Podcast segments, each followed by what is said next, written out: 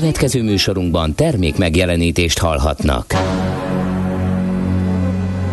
A kilencven egész kilenc Jazzy bemutatja: egy zűrös városban, ahol semmi sem biztos. Csak az adó? Mondom, semmi. Ahol a kisbefektetőket senki sem védi meg a tőzsdei kilengésektől, és a sikátorokban leselkedik a kíméletlen hozamgyilkos. Csak négy férfi múlik a közbiztonsága. Hadnagy urak, merre vannak? A mindenre elszánt és korrumpálhatatlan alakulat vigyáz a rendre minden reggel. Hé, kik ezek az állati nyomozók? Négy férfi, egy eset és egy nyalóka. Ács Gábor, Gede Balázs, Kántor Endre és Mihálovics András. Az íróasztal mögül pedig Profit kapitány diktálja a tempót. Humor, emberi sorsok, közönséges bűnözők és pénz, pénz, pénz. Egy különleges ügyosztály, a Gazdasági Muppet Show, minden hétköznap reggel a kilencven egész kilenc Jazzin. De is figyelj, ne csak a bárányok hallgassanak. De miért? Ha nincs pénzed, azért, ha megvan, akkor pedig azért. Millás reggeli. Szólunk és védünk.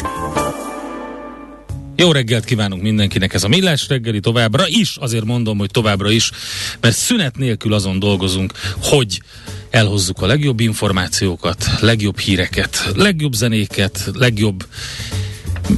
nem tudom mit. Ács Gáborra. Mit még? A legjobb mit? Nem tudom. A legjobb névnapokat? Azt mindig, azt mindenképp, azt minden reggel. Oké, okay, egyébként tényleg legjobb Mária. Háttérinformációkat, az volt már. A legjobb háttérinformációkat, hát a legjobb véleményeket. Hát de most ne, ez olyan, mintha fényeznénk magunkat. Szerénység. Szerénység, pelikán. Ebben Szerénység. Igazad van, nem fényezni akartam, csak egy ilyen ö, hétkezdésnek azt gondoltam, hogy ö, ilyen, ilyen marketingesen indítom. Ja, hát, jó, okay. Ez itt a Millás reggeli, ahol megtaláljátok a, és akkor így mondom a... Na jó, a legjobb névnapokat. Szóval Kántor Endre, akit még nem mutattam be. Kedves Máriák, nagyon boldog névnapot kívánunk nektek, úgyhogy például ezzel tudunk kedveskedni. És a, tehát vég, hogy végignézünk a mai névnapos soron, akkor azért elég erős. Ugye a Mária az visz mindent, jó, nyilván kilencvenkilenc százalék Mária. Az maradék egy százalék Alfred, Ali, Assunta, Masa, Napóleon. Tényleg arra kíváncsi lennék, hogy van-e Napóleon nevű hallgatónk? Ha van, akkor nagyon boldog névnapot neki is. Azt mondja, hogy a híres uh, születéstaposok és események uh, sorából lehet válogatni, több izgalmas és érdekes esemény történt a, uh, ezen a napon. Például az első keresztes hadjáratba uh, elindultak Bujon Gottfried lovag serege és a uh, az őket kísérők. ezerkilencszázkilencvenhatban történt ez. Hát egy pár uh, évszázaddal később, ezerötszáztizenkilencben megalapították Ciudad de Panamát, vagyis Panama város. Tehát ezerötszáztizenkilenc, kérem szépen. Mindig eszembe jut, amikor viccesen, hogy új világnak uh, hívjuk ugye az amerikai kontinenst, és... Um, és hát azért az új világ az, az már erősen idézőjeles, ugye ezerötszáztizenkilenc. És hát a jezsuita rendről ne feledkezzünk meg, szintén a mai napon ezerötszázharmincnégyben alapította Lójolai Szent Ignác és hat társa. Volt még, jaj, pont ennek kapcsán olvastam valamit, a India. Igen, igen, igen. ezerkilencszáznegyvenhétben szakadt el a brit birodalomtól India, és kiáltotta ki a függetlenségét. Ja, tudom, hogy hol olvastam, eszembe jutott. Most már majdnem a végén vagyok, de most újraolvasom a Hararinak a Sapiens című könyvét. Az első olvasatra gyorsan végigrohantam rajta, nagyon olvasmányos és érdekes és jópofa, de úgy, úgy gondoltam, hogy csomó minden nem ragadt meg. És abban pont a birodalom és kapitalizmus fejezeteknél beszél erről, hogy az milyen érdekes volt, hogy uh, ugye Indiát lényegében uh, nem Anglia gyarmatosította, hanem egy magántársaság, aki zsoldos hadsereget tartott fönt, akinek uh-huh. ugye már háromszázötven ezer katonájával nagyobb serege volt, mint a, mint a brit királyi hadsereg. Itt csak később államosította a társaságot a korona, és került át brit kézbe, és ezerkilencszáznegyvenhétben, tehát ma, ezen a napon szakadtak el, úgyhogy Indiában nagy ünneplés van. Woodstock? Woodstock. Hát ezt már kiveséztük, pont tavaly veled voltam itt szerintem nyáron, és akkor szenteltünk egy elég komoly Nem lehet, hogy három évvel ezelőtt csak az idő rohan, amikor kerekéfordulója volt. Júj, de, de lehet, régebben volt, van, és van. Akkor már, hogy hatvankilencről van szó, igen. Akkor lehetett, és akkor tényleg sokat minden fesztiválok ős róla. Atya vagy anyja, Woodstock, természetesen rengeteg érdekesség. Most jelentek meg olyan fotók, talán a Rolling Stone magazin is lehozta, de nem, az biztos, hogy valamelyik nagy magazin hozta le, és ezt én online láttam, ho, amik, amik eddig még nem kerültek elő Woodstockról. Valami fényképezőgépet megtaláltak, ami benne volt a film, és egy kicsit árnyalja a, a, azt a képet, amit eddig e, láttak. De elég sok fotó e, e, került ki Woodstockról, ami ilyen híres lett, és ezt, ezt a nagyon ezt a béke, m, vidámság, stb. Hát vannak egy kicsit ilyen árny, árnyoldala is, amikor így, ami ha jobban hasonlít a mai Szigethez. Bizonyos szempontból a sok sáros ember, fetrengő ember, és a többi. Erről majd beszélünk Budapest rovatunkban, mert érdekes uh-huh. infók vannak a Szigetről. Na, kiket köszönhetünk, szülinaposokat? Hát kezdjük, nem tudom, Ben Affleckkel. Géza? Mondjuk, igen. Gézával? Uh-huh. Ben Affleck, kérem szépen, aki most már boldog házasember, mint tudjuk, kimondták a boldogító igent Vegasban, kedvesével. Nem is tudsz erről? Nem követed a bulvár sajtot? Hát ne viccelj. Ki a kedvese? Hát a J.Lo. Hát nem tudtad. Ja, hogy, me- ja, hogy megint. Ja, nem jó. Megint, hát most. Most? Hát ők csak hát együtt nem. voltak. Nem értem. Abszolút nem. A Géza nevet szülei egyébként egy magyar barátjuk után adták, úgyhogy Benjamin Géza Affleck. Nagyon boldog szülinapot neki. hetvenkettes születésű. Oscar Peterson, kanadai zenész, a legismertebb jazz-zongoristák egyike, ezerkilencszázhuszonötben született. Stieg Larsson, svéd író, újságíró, fájdalmasan fiatalon egy, hát lényegében az életmódja okozta szív elégtelenségben. Mm. Föl, fölment egy lépcsőn, azt nem bírta már a szíve, és azt hiszem ötven éves volt, amikor meghalt. Azt mondták, hogy a, a gyors ételek, a, a dohányzás és a, a éjszakázás és a folyamatos kávé, meg kóla fogyasztás az betett neki. Úgyhogy... Ennyi? Hát nagyjából... Alkohol nem is volt benne? Lehet, hogy volt alkohol is, azt nem tudom, de alapvetően ez a, a, az étrend az... Hát ugye nem tízrészesnek szánta ő a, a tetovált lányos sorozatot, aztán hát három lett belőle, úgyhogy, de természetesen... Ja, nagyon érdekes, ő volt az első író, akinek a, az Amazon Kindle boltjában e-könyv formátumú könyvéből több mint egy millió példányt adtak el. Aha. Ő ütötte meg ezt először, és hát persze a tetovált lány, a lány, aki a tűzzel játszik, és a kártyavár összedől, ez a három rész, a Millennium uh, trilógia, amiből ugye megcsinálták az eredeti filmeket, ami szerintem zseniálisan jó lett, és utána megcsinálták az amerikai remake-et, ami hát, hát már nem annyira. Az már nem annyira, de egyébként nyilván uh, nagyon, um, hogy is mondjam, uh, alázatosan nyúltak az eredetihez, mert tényleg megpróbálták kockáról kockára ugyanúgy megcsinálni, hát az eredeti nagyon jó, az biztos. Hát óriási színésznővel ráadásul, aki azóta nagyon nagy karriert futott be Hollywoodban is. Stieg Larsson. És Jennifer Lawrence, Oscar-díjas amerikai színésznő, ne feledkezzünk meg, ezerkilencszázkilencvenben született, úgyhogy ők a híres születésnaposaink. Hallgató föltett egy kérdés, amire mi nem tudjuk a választ. Kicsit meglepő is, hogy egy kedves baráti család indult nyaralni autóval Görögországba, de a dátumként kétezer-huszonkettő. augusztus tizennyolcadika van megadva, múlt időben, ami most a héten lesz csütörtökön, hogyha jól számolom, de hogy, hogy látványosan és feltűnően lassították a határőrök röszkén a magyarok az átkelést, és az iránt érdeklődik hallgató, hogy ez most csak valami bele nem foglalkozás, vagy hmm.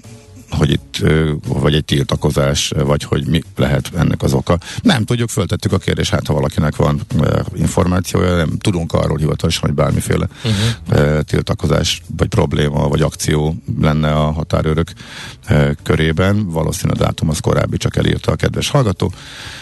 Hát ezt föltettük. Nekünk erről nincs információnk, ha valakinek van, akkor írja meg nekünk, és akkor, akkor elmondjuk. Hát ja, hogy éppen csodálkoztam, hol van Gézu reggel üzenete, meg na, hol gyerünk. Vannak. Gézu hajkúja. Nem, ott le, le, le, valami történt, mert most érkezett meg, de a dátum az öt, az, az korábbi, csak hogy kicsit ezek szerint belassult a rendszer, és lassabban löki át az információkat.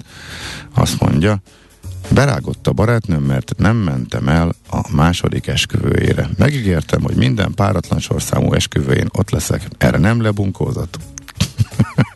Ez egy kicsit más, mint amit a múlt héten kaptunk tőled. Stílust váltottál-e, Gézu? De írja nyugodtan nulla harminc húsz tíz kilenc nulla kilenc, ez a Viber, WhatsApp és es em es számunk.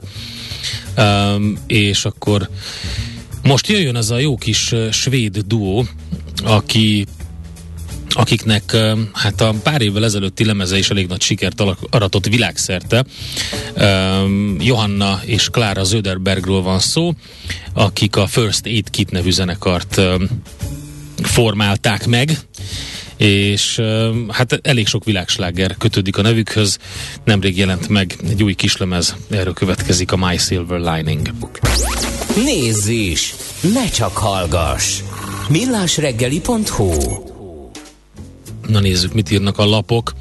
Van egy érdekes cikk a portfolio pont hu-n, ami um, tegnap délután került ki. Magyarországon is megjelent az első testbeültethető csíp, amivel a boltokban is fizethetsz. Ez ugye az érintéses fizetésre alkalmas csípről van szó, amit a bőr alá lehet ültetni, és azután a kezünkkel fizethetünk a boltokban. Ugye most már harminckét európai országban forgalmazzák ezt a csipet, egy ilyen prepaid érintéses bankkártyaként lehet használni, amit egy appon keresztül lehet feltölteni pénzzel. A Walletmor megoldását tesztelte a portfólió stábja, és megnézték, hogy hogy működik.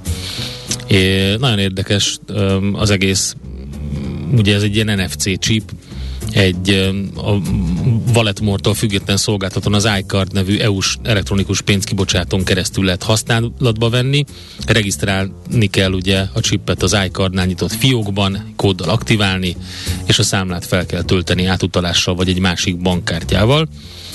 És azt mondja a cég, hogy a kézbe érdemes ültetni, de igazából, ha az ügyfél a teste más részébe szeretné beültetni, az is elképzelhető. Azt javasolják, hogy a csip beültetését szakértő végezze el. A már beültetett csip egy szokványos érintéses kártyaként funkcionál. Tehát bárhol a világon, ugye, ahol, ahol érintéssel lehet fizetni, használható. Na, nagyon érdekes, és szerintem sokak számára egy kicsit vissza tetsző megoldás, mások számára viszont baromi jó lehet, hogy nem kell se a mobiltelefonodat, se a kártyádat, semmit magadnál cipelni, és, és úgy egy érintéssel, mint ugye, mint egy Jedi mondhatod, hogy azt a, azt a két sört keresem. A huszonnégy pont hu egy hú, igazán jó fejpolgármester tevékenységéről ír. Egy család adósságcsapdába került egy kicsi Veszprém megyei faluban, és hát nem részlezik, hogy hogyan, előző férjnek a tartozásaiból származott, de tíz milliós nagyságrendűre nőtt, és akkor az ilyenkor szokásos eljárás szerint elérkezett a árverezés szakasza. A család állítja, hogy ők már próbáltak volna valahogy kimászni ebből, de hát ha ebbe a szakaszba jut, akkor már nincs mese, jön valaki, akkor ugye ez árverezhető, de azért az egész falu fölháborodott azon, hogy a polgármester maga volt az, aki megszerezte a házat, és első dolga volt közölni, hogy mindenféle haladék nélkül el lehet onnan takarodni, már mint a négy gyerekes családnak ebből a házból, úgyhogy csodálatos. Erről szól egy e, riport. Hát valószínűleg jogilag nem kritizálható, etikailag viszont hát erősen ez az egész történet. huszonnégy pont hu írja meg az egészet helyszínen is. Pont utal, pont találkoztak a polgármesterrel magával, Brunner Imrével, aki nem nyilatkozott, ellenben a falusiak elmondták a véleményüket, elég lesújtó természetesen, meg a az adósok is, akiket így most szívbetegen kisgyerekekkel maga saját polgármesterük tesz ki a házukból. Kemény sztori. Nagyon érdekes, a világsajtóban óriási sztorik, mármint úgy értem, hogy nagyon megdöbbentő vagy, vagy, vagy borzasztó sztorik vannak, de mindenki másról ír. A bé bé cén az egyiptomi Gízában történt egy kopt templomban egy egy borzasztó uh-huh. baleset, ahol több mint negyvenen meghaltak. Úgy tűnik, hogy negyvenegy negyvenkettő a halottak száma. Egy tűz um, eset volt, a meghibásodott a um, légkondicionáló rendszer, egy agregátorra kellett kapcsolni, nem volt áram, és valahogy így az kiverte a biztosítékot, meghibásodott a rendszer, és leégett a templom. Ebből a több mint negyven halottból nagyon sokan gyerekek, tehát egy egészen borzasztó dolog történt, és uh, hallgattam reggel a bé bé cé helyi tudósítósát, és ott a... Mindig azt hallgatod reggel, mikor jössz befele? Nem, a, a, a Deutsche Landfunkot, meg a bé bé cét felváltva. Aha. A németeknél ugye az a jó, hogy ők, ők elég sok olyan um, regionális hírt is adnak, amire, amire nem biztos, hogy a bé bé cé World Service az kitér, de most ez egy nagyon nagy sztori, ráadásul azért is, mert mert nem az első eset, ilyen eset, hogy valamilyen meghibásodott berendezés miatt történik tragédia. Úgyhogy úgy tűnik, hogy tizennyolc a gyerekek, a gyerek áldozatok száma egészen, egészen borzasztó. A másik sztori, a cé en en-en pedig természetesen követik a számárásdi uh-huh. esetet. Igen, hát megint elképesztő. De talán jobban van, ugye? Igen, most hál' Istennek úgy néz ki, hogy a fia beszélt vele, és tudott egy pár szót váltani. Levették a lélegeztetőgépről, és tudott egy pár szót. Úgy tűnik, hogy, hogy, hogy, hogy hát amennyire lehet ugye ezt mondani, hogy fel fog épülni. Nyilván az egyik szemét azt elvesztette, és azért még lesznek itt uh, szövődmények. Minden esetre megtartották a, az elsőfokú tárgyalást, és, uh, és um, abban nem vallotta magát bűnösnek az illető, aki elkövette ezt a, az esetet, és tényleg az a szomorú az egészben, hogy um, ugye, hogy évtizedeken keresztül a fatva ott volt rajta uh, Salman Rushdie, és volt egy korszak, amikor ilyen különböző iráni diplomatákkal kellett neki találkozni, akik ugye elmondták neki, hogy most éppen mutatkozhat-e nyilvános helyen, vagy nem, éppen hogy áll az iráni politika. Tehát volt egy ilyen, egy ilyen megállapodásszerűség, hogy, hogy ki mehet uh, nyilvánosan, nem mehet ki, mennyire fogják üldözni, és ugye mintha lecsengőbe lett volna ez az egész, vagy már úgy néz, megoldódik, és pont New Yorkban egy olyan helyen, ami egy multikulturális, abszolút ö, ö, ö, liberális közeg, hát ott történik egy ilyen eset, amikor ugye megsebesült a, a moderátor, aki vele együtt ö, volt a Harry Reese, vele együtt volt a színpadon, ő is beszélt egyébként a cé en en-nek, és ráadásul hiába volt az, hogy gyorsan reagáltak a biztonsági erők, olyan gyorsan nem tudtak, és még nézők közül is volt, aki segített, és lefogták a támadót, de egészen borzasztó dolog. Úgyhogy ez a két nagy híroldal, amit néztem. Te találtál még valami mást? Nem, ezekre ezek voltak, majd a Budapest rovatban még más. Megyünk egy kis zenével, és akkor megnézzük a tőzsdét. Hol zárt? Hol nyit? Mi a sztori? Mit mutat a csárt? Piacok, árfolyamok, forgalom a világ vezető parkettjein és Budapesten. Tőzsdei helyzetkép következik.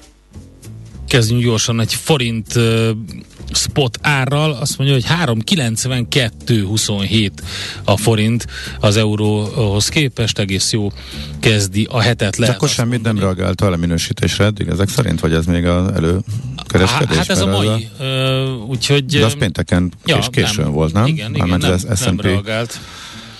Alapvetően nem reagált, és erősen nyitottunk. Illetve úgy, hát nem is leminősítés, negatív kilátás, ugye, hogyha úgy vesszük, tehát a leminősítés előkészítése. Benne volt ez hát, a pakliban, hát, csak hogy az ilyenkor azért hétvégén is, meg azért már hajnalban, hogyha nagy horderejű hír van, akkor szokott reagálni. Más kérdés, a tréderek nagy része még nincsen ott, úgyhogy lehet, hogy még valami... Igen, a stabilról negatívra lesz. Módosította a kilátást. Így van, így, így van. van. Így van, pénteken. A Standard and Poor's.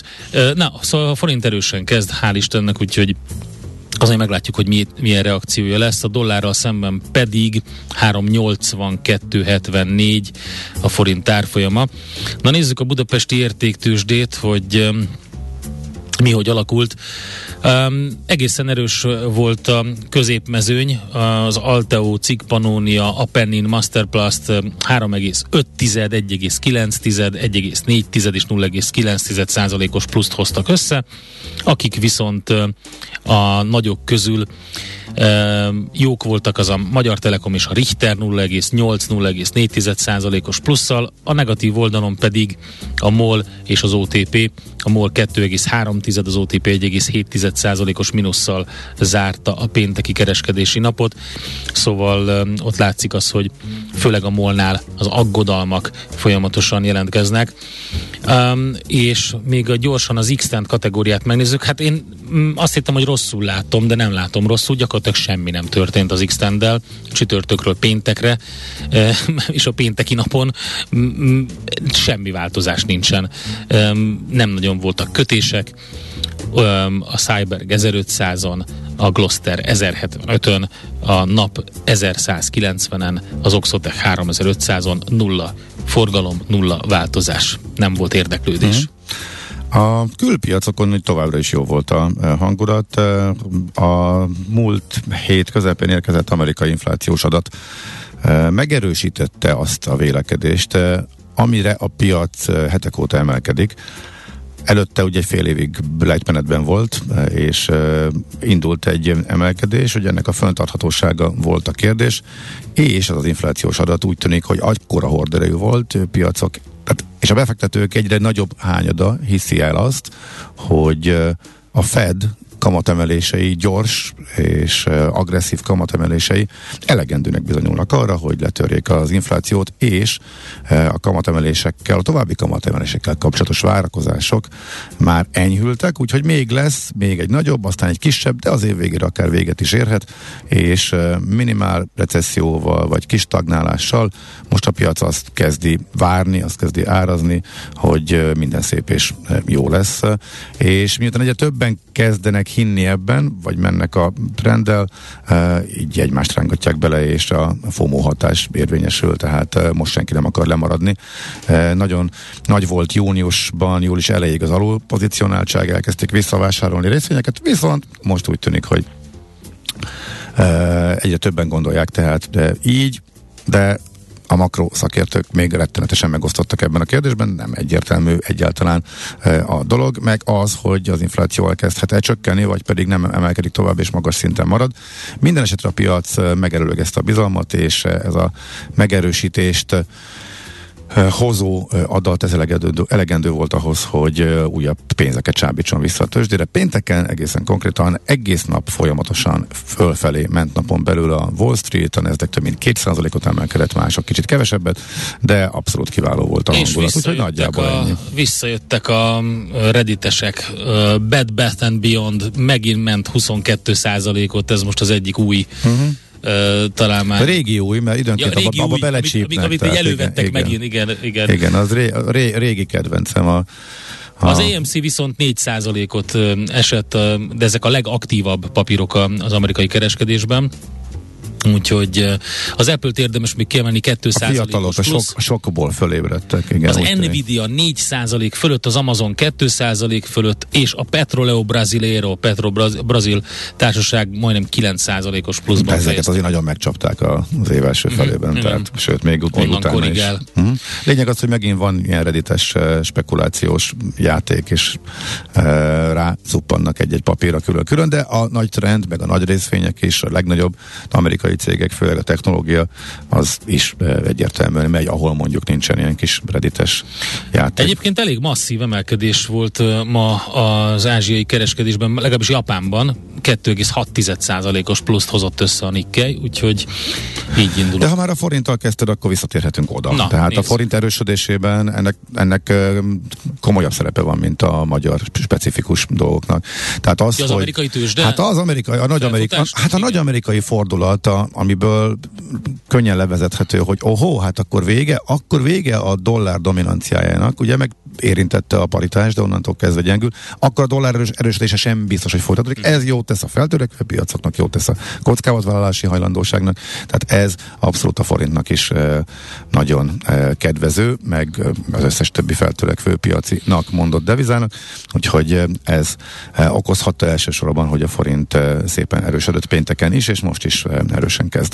Fú, még egy tőzsdei vonatkozású hír, ahogy itt mondtam, ugye a távol-keleti vagy ázsiai piacokat, és ránéztem a Nifty ötvenre, ugye az indiai tőzsdeindex, eszembe jutott, hogy elhunyt az indiai Warren Buffett. Uh-huh. A Rakesh Jhunjhunwala részvénybefektető, akit hat milliárd dollárra becsült nettó vagyonával neveztek így. A halálokát még nem ö, közölték, és hatvankét éves volt. Rengeteg ö, társaságban volt nagy tulajdonos és befektető, de a az ultrafapados Akasa érnek a hirdet, hirdetője is uh, volt ő, uh, úgyhogy uh, az India. Indiában egyébként azt hiszem, hogy, hogy ezt így elég komolyan magas, magas beosztású, tehát azt hiszem valami miniszterelnöki beszéd is volt vele kapcsolatban. Mm. Tőzsdei helyzetkép hangzott el a Millás reggeliben. Na, azt mondja, hogy jön a legfrissebb információkkal Czoller Andi, ha jól láttam. Igen, Czoller Andika jön, és uh, utána jövünk vissza mi. Először uh, Budapest rovatunkban egy picit szigetezünk, meg uh, bé ká ká-zunk, és utána pedig azt fogjuk megvizsgálni ébresztő témánkban, hogy mi lesz a kis benzinkutakkal, mert úgy tűnik, hogy augusztus tizenkilencedikére és huszadikára egy ilyen üzemszünetet hirdettek. De aztán meg mégsem teljes, szóval volt kicsit ellentmondó információk is jöttek mm-hmm. ezzel kapcsolatosan. Meg a hétvégén láttuk, hogy Budapesten is több helyen kifogyott a benzin. Hát Balatonon ugye már Füreden például sok helyen nem lehetett kapni, de a lényeg az, hogy egy kicsit máshogy kell mostanában autózni, úgyhogy ne, ne, ne porzótankkal próbáljuk meg elérni a következő benzinkutat. Na minden esetre erről fogunk beszélgetni a Független Benzinkutak Szövetségének elnökével, Egri Gáborral. Műsorunkban termék megjelenítést hallhattak. Nézd a Millás reggeli adásait élőben a millásreggeli pont hu oldalon. Millás, Millás reggeli, a vizuális rádió műsor. A reggeli rohanásban könnyű szemtől szembe kerülni egy túl szépnek tűnő ajánlattal. Az eredmény krétával körberajzolt tetemes összeg. A tetthelyen a gazdasági helyszínelők, a ravasz, az agy és két füles csésze és fejvállalakzat. A lehetetlen küldetés megfejteni a Fibonacci kódot. A jutalom egy bögre rossz kávé és egy olyan hozamgörbe, amilyet még Alonso Mosley sem látott. Millás reggeli, a kilencven egész kilenc Jazzy Rádió gazdasági Muppet Show-ja. Vigyázat! Van rá engedélyünk! A Millás reggeli főtámogatója a Szuperautomobil Kft., a Schiller Autó család Lexus Pest márka kereskedése Újpesten. Schiller Autó család. Autók szeretettel. Jó reggelt kívánunk, ez a Millás reggeli továbbra is, a pontos idő hét óra tizenöt perc, itt vagyunk Kántor Endrével. És Ács Gáborral. És a hallgatókkal, akik a különböző testrészekbe épített csipeken mm-hmm. humorizálnak, például a jogi problematikát, ha valaki a hím tagjába épített csippel szeretne fizetni, ennek milyen következményei lehetnek, hát, ter- milyen? természetesen. Hát nem, nem kell elővenni, és akkor csak oda áll, és már működik is. De azért gondolom a vizuális típus hallgatók elképzelték, hát hogy hogyan is működhet. A... az az első, ami, igen. Amikor... felvett kérdéseket, ma, maradjunk annyiban, és a hallgatók nem először csak tőletették. Először keresünk egy szakembert, aki hajlandó beültetni, aztán utána fogunk ezen e, majd diskurálni, hogy ez működik-e vagy nem. Egyébként egy kedves hallgatónk Messengeren kérdezte, hogy hát, hogy ezt pénztárosok is használhatják-e? És kérdeztem, hogy miért ne? És mondja, hogy mert az egyik kollega, kollégája nem uh, használ en ef cés eszközöket egyáltalán, mert fél, hogy kasszázás közben a vevő cuccának árát az ő számlájáról húzza le. És hogy, hát persze, de be lehet minden applikációba állítani, hogy elérhető legyen vagy ne. Uh-huh. Az a fizetés, illetve a nagyobb összegeknél természetesen kéri A, a beleegyezést. Na mindegy. Emlékszünk még, mikor az oltások kapcsán sokan azon nyünnyögtek, hogy csípeket ültetnek belénk, és ez mennyire megrázó, most pedig önként még fizetnek is érte, furcsa ez a világ. Ja, nem ugyanaz, akkor az emberekről van szó, tehát azért nyilván egy törpe, törpe kisebbség volt, de persze a fölvetést értjük. Budapest legfrissebb közlekedési hírei, itt a kilencven egész kilenc Jazzy. Egy nagyon nagy baleset van az M nullás autó déli szektorán, az M egy autópálya felől vezető oldalon. A hetes kilométernél Diós térségében több jármű ütközött. A három forgalmi sávból csak a belső járható. Már az M ötvenegyes autóút csomópontjától torlódik a kocsisor. Közel két óra a plusz menetidő. Két óra? Igen. Az ellenkező irányban, kicsit távolabb a Megyeri híd fele vezető oldalon az M hármas autó, M harmincegyes autópálya felhajtó ágán egy személyautó szalagkorlátnak ütközött, ott a külső sávon halad a forgalom, tehát ez a rész Budapesten elesett, mondhatjuk. Azt írja egy hallgató, hogy utoljára június huszonharmadikán küldött a mostani előtt üzenetet, csak elvonta a figyelmemet a június harmadikai üzenet, ami így szólt, hogy sziasztok, Ács Gábor lehet parádés kocsis. Ez vajon miből születhetett? Fogalma nem, nem, nem fog soha többet rá, vissza, hogy hallgassam a június huszonharmadikai adást. Na mindegy, a mai üzenet, ami frissen érkezett, mindenhol jól lehet haladni, útinformhoz kiegészítés, Budai alsórakpart közvágóhídtól lezárva. Na de a közvágóhíd az Pesten van. Mindegy, Budai felsőrakpart délről észak felé viszont elesett, írja a hallgató. Budapest, Budapest, te csodás! Hírek, információk, érdekességek, események Budapestről és környékéről.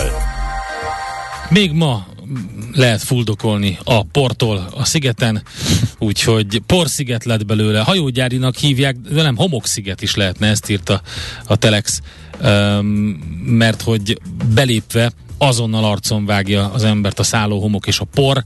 Hát egyértelműen jelentkezik az asszály okozta hatás nagyon sok helyen. Jó magam is ezt tapasztaltam Paloznakon, főleg amikor szeles volt az idő, és elkezdett a tömeg gyűlni ott a színpadoknál, és felverték ezt a jó kis vörös port, csopaki domboldalnak, egyébként szőlőtermesztésnek kiválóan alkalmas talaját. Hát ez a légzésre nem volt olyan kiválóan alkalmas. A Szigeten is ezt lehet látni, úgyhogy... Na most én meg a homokot túrtam tájfutás keretében. Na, öt napon keresztül a kiváló ötnapos magyar versenyen, a homokháton, hát ott aztán volt bőven. Úgyhogy, de viszonyat jó volt. Azt mondja a Telex, hogy a Szigeten tényleg olyan lenni szinte, mint a Szaharában, vagy inkább a nevadai Black Rock sivatagban megrendezett Burning Man fesztiválon, azzal a különbséggel, hogy itt kevesebb a túlfizetett Google dolgozó és Vajna tíme, viszont több a részek holland. De a lényeg az, hogy egyébként tényleg a fotókon látszik, hogyha végignéz, hogy hogy néznek ki a sátrak, uh-huh. minden. Hát ez, ez, ez ellen sajnos nem Mo- lehet minden. Most először nem találtam egyetlen egy ismerőse, aki saját pénzen kiment volna a Szigetre. Van, van, van egy olyan gyanúm, hogy itt a hazai multicégek által osztott jegyeken, plusz az újságírókon túl, hát eléggé megcsapant a mezőny. Oké, nézzük akkor az árakat. Ugye minden évben lehet egy kicsit uh, sopánkodni az árakon, és nyilvánvalóan, hogyha az ember tudja, hogy mennyibe kerülnek a dolgok a Szigeten, akkor el tudja dönteni, hogy ki megy oda, és elveri azt a pénzt, és jól érzi magát, vagy nem. Ettől függetlenül azért érdekes beszélni arról, hogy mi mennyibe kerül. ötezer alatt nehéz jól lakni, de annál jobb elfelejteni, írt a kritikájában szintén a Telex. De ezt csak azért vettem elő, hogy megnézzük az árakat. négyezer-ötszáz a hamburger, ötezer forint a girosztál, a kolbász ugyanennyi ötezer forint, a sör ezernégyszáz, a nutellás óriás palacsinta négyezer forint.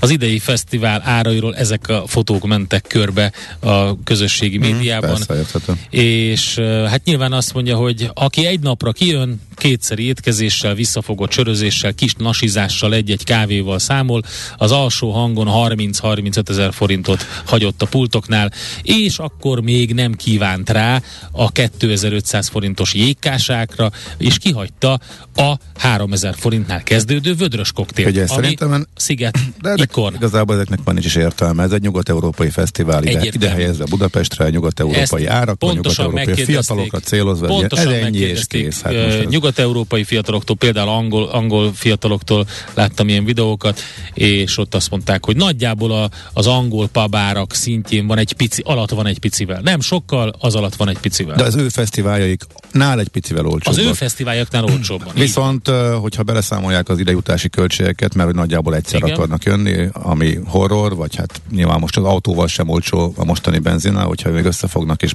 beülnek akár egy kis buszba, akkor már ők sem járnak jól. Viszont a hangulata, tehát az nyilván az semmi össze, semmivel nem összekeverhető, tehát ez ért, érthető, hogy ilyen népszerű. Működik továbbra is, alapvetően holland, német és angol. Ja, és francia fiatalokkal. Uh-huh. Na, akkor viszont praktikus információk még nagyon gyorsan magyar utazóknak, mert hogy a hármas metrót nyilván ők használják leginkább. Most van az, hogy újra nyit, újra nyit, már megint újra nyit, már egyszer újra nyitott, aztán újra bezárt a déli szekció. Újra, újra nyit. De most van az, hogy lényegében napról napra változik a menetrend, illetve egyáltalán, hogy hol van metró és hol nincs metró, most van ez az őrült katyvasz. Ma például a Kálvin tértől újra jár Kőbánya-Kispestig. Este is. de Újpest központtól, ahol eddig mindig járt, már készen a felújítás, Újpest központ és Göncz Árpád városközpont között nem jár. Ez a hétfőket. Szerdától péntekig, mi járni fog már az északi szakaszon is, plusz a Kálvin tér között is, viszont már estére bezár a déli szakasz. Hétvége, amikor nem szokott működni a déli szakasz, most különleges, valószínűleg augusztus huszadika miatt a megnövekedett turistaforgalom, rengetegen jönnek, emiatt hétvégén menni fog a Kálvin és Kőbánya-Kispest közötti déli szakasz, ellentétben a további hétvégekkel, amikor majd nem fog menni, viszont a jövő héttől ismét változás van, viszont a jövő héttől legalább majd kezd beállni a rendszer, onnantól már nincsen variálás, és az lesz az általános, hogy hétköznapokon az északi és a déli szakasz is, tehát Újpest központ és Göncz-Árpád városközpont között, illetve a Mára Kálvin tértől egészen Kökiig menni fog, de este már bezár a déli szakasz, kilenc után már ott buszozás lesz, és egész hétvégén buszozás lesz, akkor a déli szakasz nem lesz nyitva. Úgyhogy tényleg érdemes minden egyes, főleg most a következő, amíg be nem áll ez a jövő héten, addig most naponta tényleg odafigyelni, hogy hol megy és hol nem megy, mert most ez a hét nagyon-nagyon meg van keverve, szinte napról napra változik. Nekünk a Gellért hegy a Himalája. A Millás reggeli fővárossal és környékével foglalkozó rovata hangzott el. Ezt a zenét a Millás reggeli saját zenei válogatásából játszottuk. És aki az előbb zene, előbbi zenére kíváncsi, a Twiddle-nek, ennek a vermonti zenekarnak jelent meg kétezer-tizennyolc óta, vártunk rá egy új nagylemezen, nagyon parádésre sikerült az Every Last Leaf című lemez, erről játszottuk ezt a számot. A tükör a valóságot tükrözi, de mindenki máshonnan néz bele. Millás reggeli. Na vajon mi lesz a benzinkutakkal? augusztus tizenkilencedikén, huszadikán itt az államalapítási ünnepe, ünnep következik, vagy jön, vagy várjuk, és hát ezzel kapcsolatban jött egy bejelentés, mégpedig, hogy a Független Benzinkutak Szövetsége üzemszünetet tart tizenkilencedikén és huszadikán. Azt írták közleményükben, hogy a kialakult ellátási hiányok, bizonytalanságok és ki nem fizetett anyagi támogatások miatt kényszerülnek az ügyem, üzemanyag kiszolgálást szüneteltetni. ötszáz-hatszáz kút érintett ebben. Egri Gáborral, a Független Benzinkutak Szövetségének elnökével beszélgetünk. Jó reggelt! Szép jó reggelt kívánok, és tényleg nagyon jó volt a zene. Na, örülök. Na, hát a, megjelent ez a lemez, érdemes akkor meghallgatni a Twiddle-t. De miért pont tizenkilenc-húsz? Ez egy figyelemfelkeltés elsősorban, mert ugye pont ilyenkor lehet legnagyobb uh, zavart okovni, mert rengetegen indulnak tűzijátékot nézni, meg hasonlók, vagy, vagy, vagy most arra fogy el a benzin, vagy miért ez időpontválasztás? A, alapvetően egy hosszú folyamat érett be, tehát múlt év november óta van az ástop, és azt kell mondanom, hogy ezeknek a kis közepes családi vállalkozásoknak a megélhetését vett el az ástop, és um, hát olyan szinten um, problémás most már ezeknek a kiskutaknak a megélhetése, hogy most tetőzött az, az, az a fajta elkeseredettség, és ezért augusztus tizenkilenc-húsz, tehát um, ugye eleve nem tudjuk a kutyainkat bezárni, mert kötelezve vagyunk a nyitvatartásra, tehát szabadságra se tudnak elmenni a, a dolgozó kollégák. A szabályok és a szabályozás az teljesen összefüggéstelen, tehát nincsenek végrehajtási utasítások a betartásokhoz, mint a forgalmi ellenérzéstől kezdve a büntetéseken át. Ellátási problémák vannak, tehát ötven százalékra a MOL megvágta az ellátását ezeknek a kiskutaknak. A támogatás, ami tulajdonképpen egyfajta fájdalomcsillapító, csak mert nem fedezi a kutak működését, azoknak a kifizetése akadozik, illetve nem történt meg júliusra, augusztusra, nem tudjuk, mikor fog ez a kifizetés megtörténni. Tehát egy olyan fajta elkeseredettség és egy, egy olyan um, letargia van a kollégákban, hogy, és hát azt kell mondani, nem csak a kis kutakon, hanem az egész kutas társadalomban, mert hát a színes kutak uh, állományának, dolgozó állományának is folyamatosan halljuk a panaszait, hogy, hogy micsoda terheknek vannak itt téve, és hát uh, milyen inzultusokkal konfrontálódnak nap, mint nap a benzinkutakon, tehát egy, egy, egy ilyen nagyon nagy fájdalom, és egy nagyon uh, rossz fémzés így kulminálódott, és ez az augusztus tizenkilenc-húsz, ezért ez, ez, ez, most ez a tetőpontja az érzéseinknek. Tehát akkor egy segélykiáltás, illetve figyelemfelhívás, akkor ezek szerint elsősorban. Igen, tehát mi, mi, nem politik, mi nem politizálunk, mi szakmai szervezet vagyunk, és arra szeretnénk rámutatni, hogy hát ezek a kis középvállalkozások rendkívül módon el vannak ö, ö, lehetetlenülve, a megélhetésükben vannak ö, el, el lehetetlenítve, és hát ugye a rezsi árak azok folyamatosan nőnek, tehát ö, nem tudjuk fedezni a bevételeinkből a kiadásainkat. Uh-huh. Ezek a ki nem fizetett támogatások, ezek hogy működnek? Tehát elvileg ennek jönnie kéne, és csak egyszerűen leállt, és nem folyósítják? Vagy ennek mi a háttere? Igen, hát eddig úgy volt, hogy minden hónap tizenkettedikéig kellett benyújtani a támogatási kérelmet az IFKA Nonprofit Kft-hez, ami a, a Timnek volt a, a leánycége, és júliusban már nem nyíltak meg a, az oldalak, nem tudtuk a támogatási kérelmeket beadni, augusztusra se nyílt. Hát nagyon elkeserítő a helyzet. De hogy erre van, kaptak valami magyarázatot? Nyilván rákérdeztek, vagy hogy erről kiderült valami, hogy miért?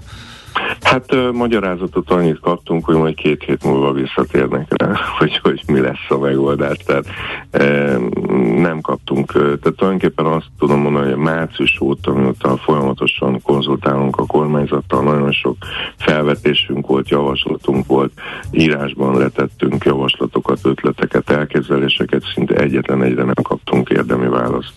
Oké, okay, most ez öt, mennyi kút érintett? öt-hatszázról lehetett olvasni. Igen, de közben a, jöttek a, olyan hírek, hogy mégis néhány kinyit, ezt akkor tegyük tisztába, hogy akkor most... Nem, tehát mi úgy látjuk, hogy ez a tizenkilenc-huszadika, ez uh, zárva fogunk tartani, uh-huh. Itt volt egy interjú velem kapcsolatosan, és hogy illetve hát az ef bé es is ezzel a huszadikai bezárással kapcsolatosan, én ott úgy fogalmaztam, hogy uh, úgy, úgy tették fel a kérdést, ha és amennyiben megkapjuk a támogatást, akkor kinyitunk. Én, én azt válaszoltam rá, hogy a közgyűlésünk fog erről dönteni, tehát mi sem az elnökünk, se, vagy se a szervezet elnöke, vagy elnöksége nagyon demokratikusan döntünk, tehát többségi véleményt fogalmazunk meg, tehát közgyűlés nélkül semmit nem lépünk. Tehát ha, ha esetleg megkapjuk a támogatást, olyan pozitív, vagy valamilyen nagy változás történne, akkor a közgyűlésünk fog mindenben dönteni.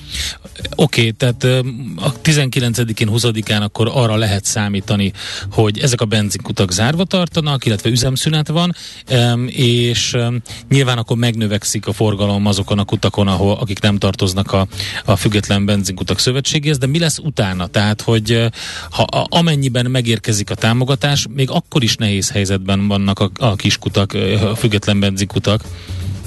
Igen, tehát uh, ugye a régióban öt finomítóból három uh, részlegesen nem üzemel, tehát molekula hiány van, tehát azért vannak nyitva, kinyitva a magyar állami tartalékok is, száznyolcvannégy millió litert felszabadítottak. Európában üzemanyag hiány van, csak ez azért van, nem látszik, mert a magas árak miatt huszonöt-harminc százalékkal a fogyasztás csökkent. Magyarországon az első hat hónapban a fogyasztás harminc százalékkal nőtt, az állami bevételek uh, szárnyalnak, az üzemanyagokból a MOL-nak rekord történelmének legnagyobb e, nyereségét érje el, és akkor a, a, a kereskedelem legvégén a sűrű filléreket gyűjtő kis benzinkutak pedig a csőd helyzetbe kerültek. Tehát ez ott nagyon társadalmi és igazságtalan ez a helyzet. Uh-huh. Mit lehet tenni? Tehát, hogy van-e olyan stratégia vagy terv, ami, amin gondolkodnak, hogy változtassanak ezen?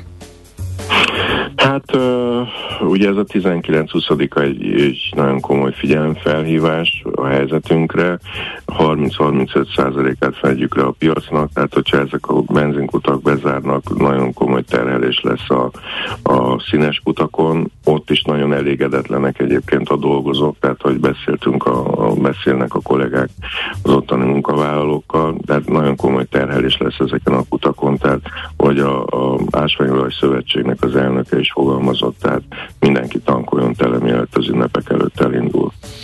Rendben, Gábor, köszönjük szépen az információkat, követjük akkor, hogy mi történik a benzinkutakkal, és akkor beszélünk még. Köszönjük szépen! Köszönöm a lehetőséget!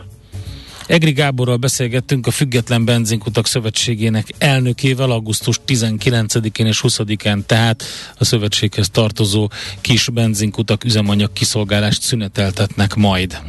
Műsorunkban termék megjelenítést hallhattak. Ezt tudtad? A Millás reggelit nem csak hallgatni, nézni is lehet. millásreggeli pont hu. Benne vagyunk a tévében. Mi várható a héten? Milyen adatok, információk, döntések hathatnak a forint értékére, a tőzsdei hangulatra? Heti kitekintő. A Millás reggeli szakértői előrejelzése a héten várható fontos eseményekről a piacok tükrében. Kovács Mihály András, az o té pé Elemzési Központ elemzője a vonalban. Szervusz, jó reggelt! Jó reggelt, sziasztok! Üdvözlök mindenki! Van itt második negyedéves hazai gé dé pé, egy első becslés, aztán utána amerikai indikátorok, különböző konjunktúra indikátorok jönnek. Mi történik? Igen, igazából ez a két adat lehet számunkra a legérdekesebb. Ugye a, a magyar gé dé pé, második negyedéves gé dé pé vonatkozásában ugye ez egy előzetes adat lesz, tehát csak egy headline számot fogunk látni. Egyébként sok uh, európai országra is publikálják ezt, tehát már lehet így rangsorolni is az országokat. A mi esetünkben egyébként, uh, hát mi az o té pé-nél hat egész öt tized-hét százalékot várunk, a piaci konszenzus hat egész egy tized százalék, mindegyik egy év per év szám, ami ugye nagyon erős. De azért itt el kell mondani, hogy az, a, az első négy év az nyolc egész két tized százalék volt, tehát ez lassulás, még ha nem is olyan sok. És hát igazából az a helyzet, hogy valójában ez az adat, ez, ez, ez hát erősebb lehet, mint egy-két hónappal, amikor mondjuk kitört a, a, az orosz-ukrán háború, látni lehetett. Igazából az ipar egész szépen muzsikál, tehát április volt egy kis visszaesés, utána én egy-két százalékokat növegetett. A kiskereskedelmi forgalom az a, az a negyed év folyamán folyamatosan visszaesett, de ugye az azért annyiban nem annyira meglepő, hogy februárban volt ez a bődületes ilyen ezerkétszáz milliárdos költségvetési költés, ugye az es zé á visszatérítés, a fegyverpénz kifizetése, tizenharmadik havi nyugdíj teljesítétele, stb. Tehát onnan nehéz visszajönni. De ami, tehát annak kell, hogy a kiskereskedelmi forgalom esett, és ugye az ipar nem, nem teljesített rosszul, ami meg pozitív. Igazából, ami, ami kifejezetten kedvező lehet, és ezt más országoknál is láttuk, ugye kijött két hete az euróvezeti kú kettes flash adat, ami, ami öt tized pontot meglepte a piacot, hogy a szolgáltatások, azon belül is a turizmus, tehát hogy ezek ugye még mindig volt benne egy helyreállítási potenciál, ugye a magyar esetben is gondoljunk vissza, hogy tavaly a második negyed évben még a, azt hiszem, hogy a brit variánssal küzdöttünk, és hát hogyha például nézzük a kereskedelmi szálláshelyek adatait, azok hatvan százalékos pluszban vannak, azon belül is a külföldi meg két és félszeresére emelkedett a külföldi vendégészakák, és hát egyéb szolgáltatás komponensek is erőteljesen teljesíthettek, úgyhogy ezért gondoljuk mi, hogy inkább ez a hét százalék közeli szám lehet a, a második negyed év, de ugye az igazi kérdés az utána jön, mert azért uh, a kilátások viszont elég, elég, uh, elég gyorsan romlanak, ha csak az inflációra nézünk, ami ugye a lakossági rájövedelmeket erodálja, illetve, illetve hát azért az európai gazdaságban, különösen Németországban is egyre szomorúbban néz ki a helyzet, ugye akár majd a tél folyamán uh, leállások is lehetnek, szóval innen itt egy nagy, nagy lassulást fogunk látni a, a harmadik, negyedik, negyed évben, de a második negyed év még erős Hmm. Erős lesz, így látjuk. Uh-huh, Oké, okay. Éves szinten mire számoltok most, illetve hogy a recesszióba csúszhat-e a magyar gazdaság? Hát az egész évi gé dé pé az ilyen öt százalék körül lehet, picit az alatta idén, tehát ugye ez az első fél év ez megmenti. Mi a következő évre olyan stagnálás közeli helyzetet várunk most, ami hát, hogyha az é u pénzekkel tartósul a probléma, akár ez ennél kedvezőtlenebb is lehet. Úgyhogy az idei év még az, az erős első fél év miatt az, az, az mindenképpen egy, egy, egy komoly plusz lehet. Uh-huh. Oké, okay. Akkor csónakázunk át Amerikába. Műsorra én említettük, hogy a pénteki nap is arról szólt, hogy a, a múlt heti inflációs adat megerősítette azokat a várakozásokat, hogy az agresszív kamatemeléssel sikerül kifogni a szelet az infláció vitorlájából, és e, majd e, már nem lesz szükség több kamatemelésre akár az év e, végétől, és e, minden szép és jó, és e, minimális visszaeséssel, vagy akár anélkül át tudja vészelni az amerikai gazdaság ezt az időszakot, és utána a minden szép és jó, és visszatérhetnek a korábbi idők. Legalábbis a piacok elkezdték ezt árazni, illetve ebben hinni, és erre erősített rá a múlt heti inflációs adat is. Most viszont konjunktúra indikátorok érkeznek, ezek hogyan mutatnak irányt? Uh, igen, tehát alapvetően júliusi adatok érkeznek, ipari termelés, kiskereskedelmi forgalom. Az iparnál egy pici növekedést vár a piac, a júniusi, tehát egy kéttizedes növekedést, júniusi kéttizedes csökkenés után, tehát itt összességében olyan nagy mozgás nincs. Hát a kiskereskedelmi forgalom az meg, hát ugye itt az u es á-ban nominálisan, tehát nem reálértelemben közlik, az egy tizedes növekedés, hát az reálértékben azért már ez egy szép csökkenés hó per hó alapon. Ugye itt azért, amit az előbb mondtál, ö, ö, ö, több dolgot érdemes ö, megemlíteni. Az egyik az ugye, hogy az u es á-ban a, a kú egy kú kettes gé dé pék már kint vannak, mindegyik mínuszos lett, de ugye ott a recessziót azért ennél egy ilyen szélesebb ö, alapon van ez a National Bureau of Economic Research, ami egy csomó indikátor alapján alapítja ezt meg, egyébként utólag, de hogy ugye a munkapiac például olyan erős lett, aztán két héttel ezelőtt jött ki, hogy, hogy, hogy erről egyelőre még szó nincs, de hát ezek az adatok, ezek a júliusi adatok, amit most említettem, már nyilván most majd jön az a kérdés, hogy akkor összességében most romlik A, a helyzet a harmadik negyed évre a, a, a, a másodikról, vagy inkább stabilizálódik. Azért ez a piaci összefoglaló, amit elmondtál, ez egy, ez egy, ez egy kicsit optimistának tűnik, és egyébként, hogyha hallgatjátok a Fed döntéshozóknak a, a kommentárjait, azért hát ők, ők igyekeznek így tompítani ennek az élét olyan szempontból, hogy persze, persze most ugye a júliusi infláció jól nézett ki, csúcsra jutott, lejött egy picit a maginfláció is, de azért még, még, még ez, ez nem az az adat, ami, ami egy egyértelmű kedvező helyzetet mutat. A ciklikus inflációs nyomást mérő mutatók azok ilyen nulla hat nulla hét körül vannak egy hónap alatt, amit ugye ki tudjuk számolni, tehát ez több mint hat százalékos évesített infláció. Én, én úgy értelmezem, hogy azért ők azt gondolják, hogy mindenképpen menni kell tovább, nem csak az év végéig, hanem még egy picit utána is, de mindenképpen a, a elmúlt hétnek tényleg ez volt a nagy híre, hogy, hogy hát az amerikai infláció júliusban kedvezőbb lett a a vártnál. Uh-huh, Oké, okay. És ezek a konjunktúramutatók előre, ezektől, tehát mi az, ami ezektől várható, illetve mi az, ami megerősítheti ezt a nagyon optimista piaci vélekedés, vagy mi az, ami esetleg visszahúzhatja a földre a befektetőket?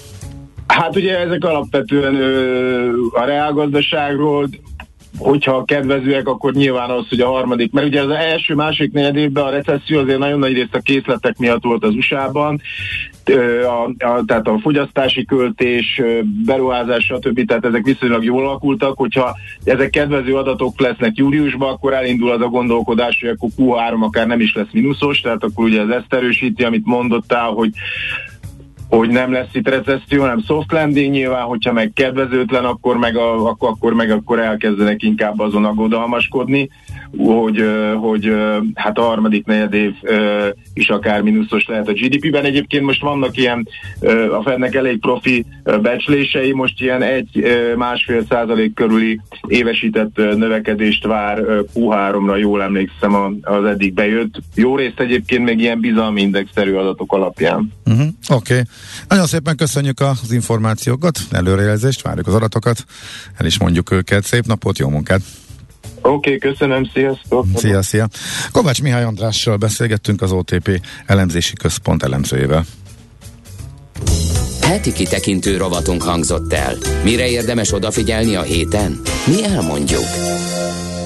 Mit írtak a kedves hallgatók? nulla hat harminc húsz tíz kilenc nulla kilenc. D-kartás most nem gödről zuglóba halad, hanem azt írja, hogy jó reggelt, kartársak. Észrevehető hőség és apadó Balaton mellett jelentkezem kisebb-nagyobb kihagyás után, mert a kulpa, elnézzük, de örülünk, hogy itt vagy. Fonyód-ligeten álmos hétfő reggelen, csak M-kartársal mi vagyunk ébren, és kis cica álmát őrizve legózunk, és hallgatjuk a kedvenc műsorunk a Jazzin. M-kartárs és D-kartárs aláírással küldte nekünk a szíves melengető üzenetet. Köszönjük szépen, jó pihenés továbbra is akkor a családnak, és jó Otto üzent még korábban, engem is ma ünneplünk, írta Otto. Kimaradt az Otto névnap? ne, nem, nem tudom, hogy névnapra gondolt, lehet, hogy születésnapra. De én nem láttam Ottó nevet a naptárba, Máriát annál nagyobb és vastagabb betűvel, viszont ha boldog születésnapot Ottó, hogyha erre értetted, Messengeren is lehet nekünk írni természetesen, ugyanúgy, ahogy Viberen és Whatsappon és es em es-ben. És még Szlovéniából érkezett információ, illetve szlovéniai útjáról számolt be egy kedves hallgató. Múlt héten volt üzleti úton ő Szlovéniában. Jó magyar szokás szerint minden tíz liter fogyasztás után megálltam tankolni. Igen, neki már korábban idegződött ez, amiről most beszéltünk, hogy hétvég előtt célszerű lesz így csinálni. Felesleges volt az aggodalom, nem volt sehol mennyiségi korlátozás, olcsóbb is volt, mint itthon. Az aggodalom sohasem felesleges. Náluk működik az ország látszólag, írja, írja Solt. Adóvilág rovatunkkal jövünk vissza Czoller Andi hírei után. Ú, az nagyon spe- special edition lesz, lesz, lesz, mert kicsit a Borostyán út országaitól eltávolodunk, és Magyarországot fogjuk megvizsgálni így az államalapítás ünnepe előtt.